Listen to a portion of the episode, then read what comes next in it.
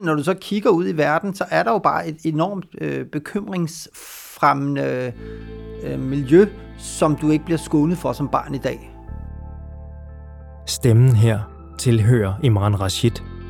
Læge, forfatter, foredragsholder, iværksætter, tidligere taekwondo-udøver og bordfodboldspiller på højt niveau og meget mere – i sine bøger har Imran Rashid blandt andet skrevet om mærkbarhed, som handler om at have øje for følelser, reaktioner, trivsel og fællesskab.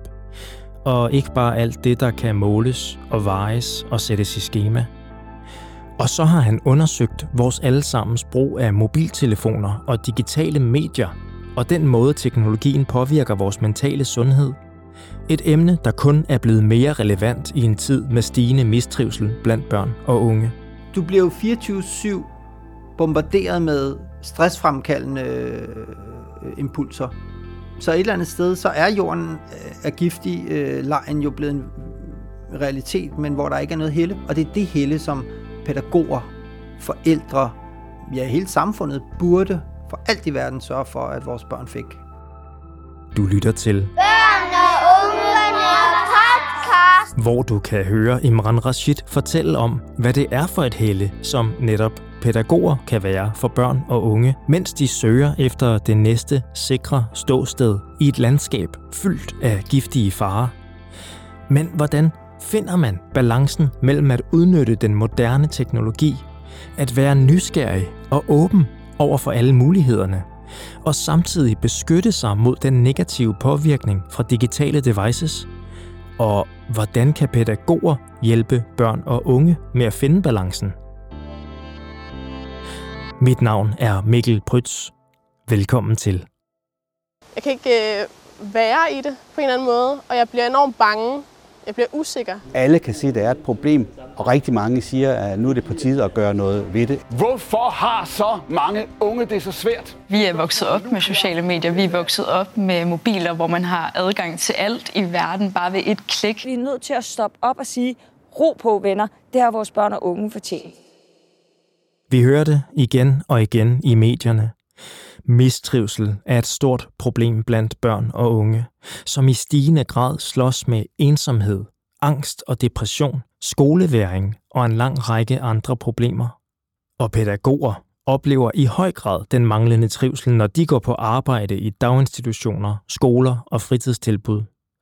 Da BOPL senest spurgte pædagoger til deres vilkår i en stor national undersøgelse, svarede halvdelen af dagtilbudspædagogerne, at antallet af børn, der ikke trives, er stigende.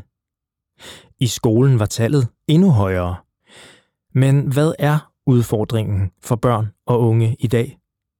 Det spørger jeg Imran Rashid om, da jeg besøger ham i hans lejlighed på Frederiksberg. Vi sidder i hans arbejdsværelse, da Imran Rashid beskriver tre vilkår ved det moderne samfund, som gør det svært at vokse op som barn og ung i dag dels den her markedsgørelse af mennesket, hvor vi alle sammen jo er forbrugere, der skal købe noget, når vi... Øh, altså, som, som, som, som, hvor der er nogen, der har en interesse i at sælge os noget, og, og nu også altså igennem de sidste 10-15 år altid har fået adgang til os, øh, gennem den her altid med og altid på livsstil, vi har fået, hvor vi altid er på, og altid kan være med. Øh, problemet er, at det ikke er os selv, der styrer den her sådan, øh, øh, påvirkning. Øh, du vælger ikke selv altid, hvem der banker på din opmærksomhed, og hvem der gerne vil have den, og hvem der som oftest får den. Øhm, det er ydre styret. Og det betyder, at vi har overdraget en stor del af vores øhm, mentale fred, øh, sjælefred, om man vil, den har vi simpelthen øh, øh, givet køb på. Nu taler Imran Rashid egentlig om sig selv, om mig og andre voksne, men hans pointe er, at det også påvirker børn og unge, fordi de skal vokse op i den verden, hvor de er markedsgjorte.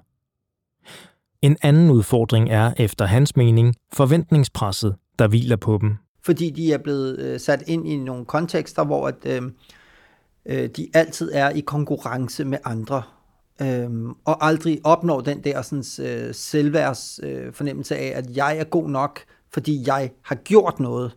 Nu skal jeg være god nok, fordi andre skal synes, at jeg er god nok, på baggrund af noget, som jeg har lagt ud eller brugt de her platforme til. Og det tredje vilkår? Jo, den sidste udfordring, det er jo kontroltabet. Du har ikke længere kontrol over, hvor god du er, og hvad du skal bruge din tid på, og hvad din opmærksomhed øh, den skal gå til. Øhm, og det skaber jo sådan set øh,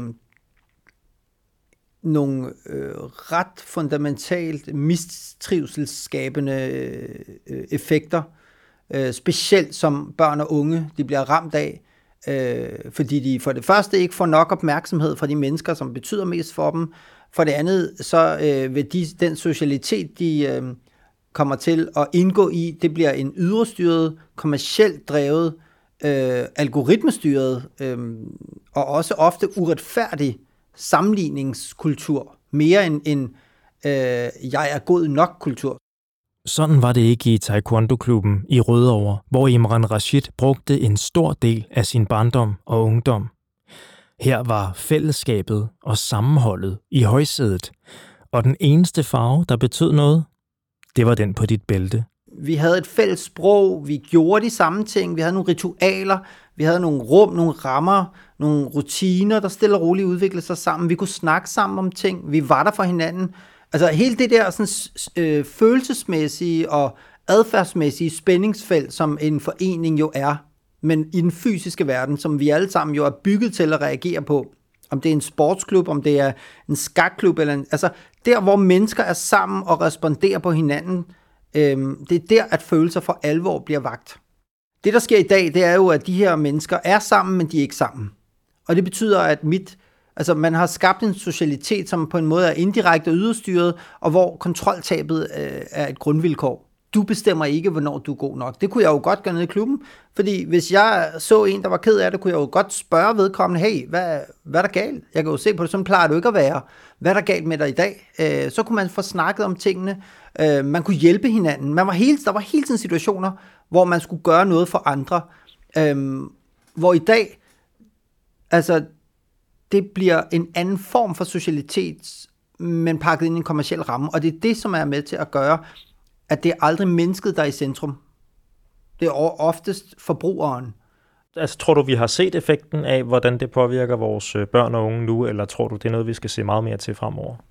Jeg tror, øh, jeg tror vi kommer til at se meget mere til det her øh, i de kommende år, øh, før vi får en anden form for tilbagevenden til nogle mental-økologiske, øh, trivselsfremmende, strukturelle rammer i vores samfund. Øh,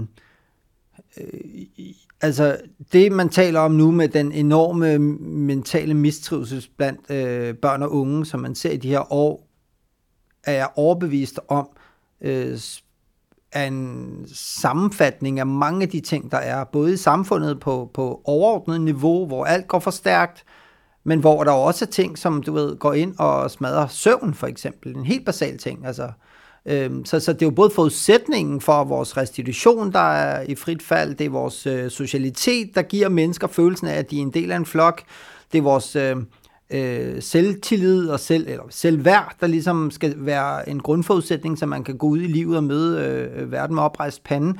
Det er den, der også øh, bliver undermineret.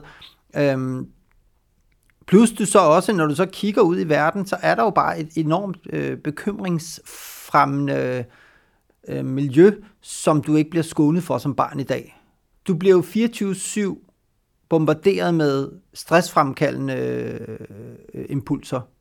Så et eller andet sted, så er jorden øh, af giftig øh, lejen jo blevet en realitet, men hvor der ikke er noget helle. Og det er det helle, som pædagoger, forældre, ja hele samfundet burde for alt i verden sørge for, at vores børn fik. Mm. Ja, og det var så selvfølgelig mit næste spørgsmål. En faggruppe som pædagoger, der arbejder med, med børnene, og øh, måske er nogle af de første til at se nogle af de her tegn på mistrivsel. Hvilket modsvar har de over for den her udvikling? Men det er netop at anskue børnene som nogen, der ikke skal forstå ting, men som har brug for at kunne mærke trygheden, mærke trivselen, mærke, mærke alt det, som man som pædagog øh, formidler, øh, men ikke nødvendigvis med ord. Altså, Øhm, den, den følelsesmæssige påvirkning øh, for børn i dag, hvor socialitet, hvor tryghed, hvor trivsel, hvor øh, anerkendelse, hvor øh, jamen altså, groft sagt alt det, man som menneske har brug for at kunne mærke for at gro, øh, det er jo det, som man som pædagog øh, skal, øh, skal have fokus på.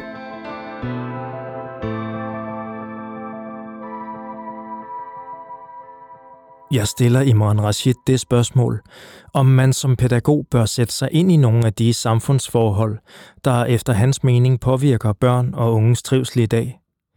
Eller om man i gåsøjne kan nøjes med sin pædagogfaglighed, sin viden om børns udvikling, om inkluderende fællesskaber, om at opbygge den gode relation og meget mere. Som pædagog er det jo rigtig vigtigt, at man forstår mekanismerne i det her samfund, øh, og ikke mindst også forstår, hvor vigtigt det er at værne om de her øh, små menneskeplanter, man har fået ansvaret for i den her børnehave. Ikke? Mig personligt, hvis jeg arbejdede som pædagog, så ville jeg jo være rigtig, rigtig interesseret i at forstå, hvad er konsekvensen af, at jeg gør mit arbejde godt, og hvad er konsekvensen, hvis at jeg overser nogle ting. Øh, og hvad betyder det egentlig for det her barn længere ned ad vejen?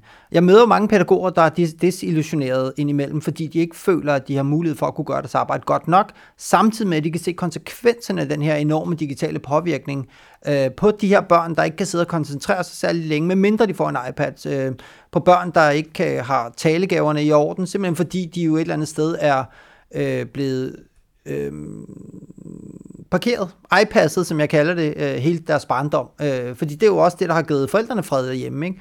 Øh, vi kan jo ikke lide børn, der støjer, men har vi overvejet, hvorfor de støjer? Har vi overvejet, at de måske bare, at det er et råb om hjælp, som vi bare giver dem en digital sut til?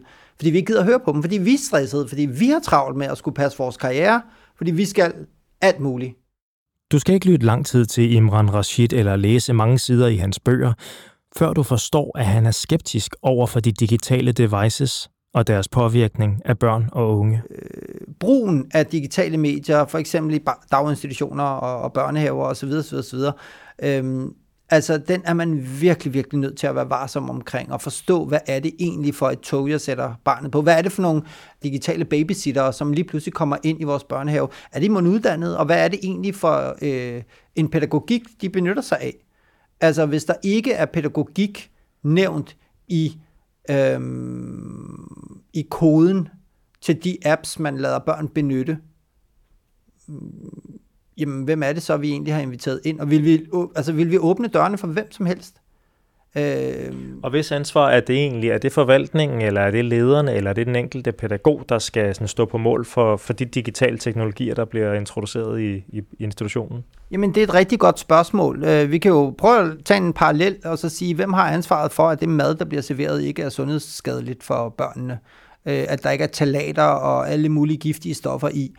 Der er noget, der hedder Fødevarestyrelsen, som sikrer, at maden den skal være, at der er noget fødevarekontrol af, at vi ikke laver mad, der skader børn okay, jamen så kan man have nogle politikker øh, omkring, hvad det er for en mad, der skal serveres. Ikke? Øhm, det er måske noget forvaltning at sige, at ah, det skal være sund mad og nærende mad, fordi det er jo vigtigt for børnene, at de får noget, de kan spise, og de også har en god kultur omkring måden, de spiser på. Hvorfor? Fordi man også skal lære at agere i en social setting, som mad øh, jo, øh, eller det at sidde og spise sammen er. Men den åndelige føde, altså den digitale føde, der serverer vi bare bøger og slik og snacks hele tiden. Og det er jo der, risikoen kan være, hvis der ikke er nogen, der har gjort sig tanker om, øh, altså du bliver, hvor du spiser, forstår vi godt, men vi tænker bare ikke, at du også bliver, hvad du klikker på. Der skal være politikker på området, mener Imran Rashid. Kvalitetssikring af den digitale leg. Et kritisk blik på formålet med teknologien. Og en diskussion af, om den fremmer barnets behov, eller ligefrem står i vejen for dets udvikling. For alt i verden må man ikke lukke øjnene for, hvad børnene foretager sig på tablets og smartphones, med den begrundelse, at de jo skal lære at kunne navigere i det. Det vil svare til, at man serverer McDonald's og slik og snacks og siger, at de skal jo også øh, blive de gastronomisk dannede. De skal jo lære at spise noget. Ja, det skal de, men de skal vel tænke over. Der er jo nogle voksne, der skal træffe valg for dem. Altså, du, fordi det, der jo kan ske med det her, det er, at over tid, øh, så vil børnene lære, at øh, den der, den blinker, den er sjov, den er spændende, den giver mig noget, jeg, jeg behøver ikke at gøre noget for den, og så vil de begynde at fravælge bøger, for eksempel. Fordi bøgerne er jo kedelige. Der skal jeg jo gøre noget, der skal jeg jo udvikle mig, der skal jeg bruge energi på det, og jeg får ikke nødvendigvis den her følelsesmæssige udbytte af det. Før jeg knækker læsekoden, så kommer der måske lidt følelser ud, og til at starte føler jeg mig dum, men på et eller andet tidspunkt, når man knækker læsekoden, så kan man bevæge sig ind i alle de universer, man overhovedet øh, kan have lyst til at besøge, og jeg udvikler mig, jeg bliver bedre og bedre til at læse, og så kan jeg lige pludselig forstå verden langt mere. Jeg kan læse andre bøger, jeg kan læse ting, jeg har lyst til, kontra at jeg bruger en tiende del af min opmærksomhed på en digital platform, og så er fanget for tid, for, for tid og evighed. Øh, fordi jeg behøver ikke gøre mere. Jeg skal bare åbne øjnene, og bum, så får jeg alt den følelsesmæssige input, som nogen har lyst til at proppe ned. Øh, så det bliver en form for digital foie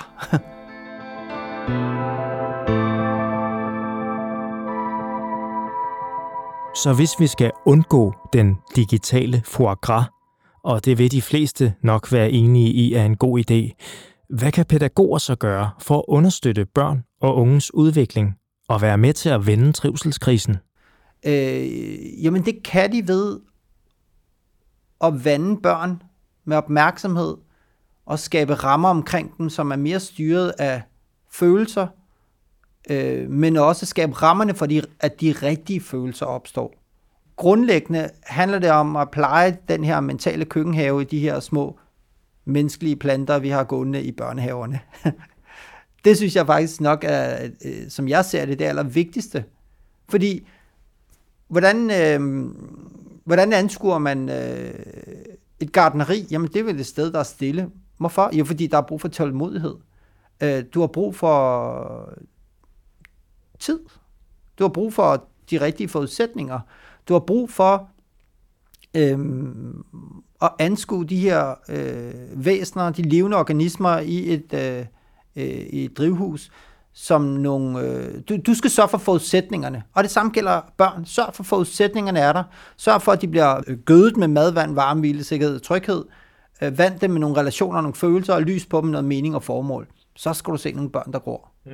og som trives af de rigtige årsager, i den rigtige retning, øh, i, den, i det rigtige miljø.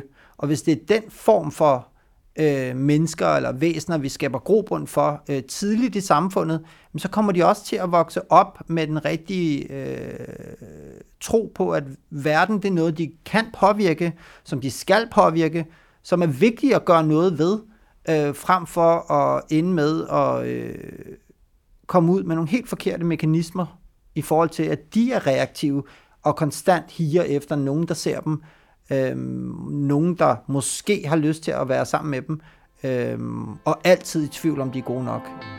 Det er jo groft sagt to vidt forskellige udgangspunkter, som, som, som en pædagog kan være med til at sende børn ud i verden med.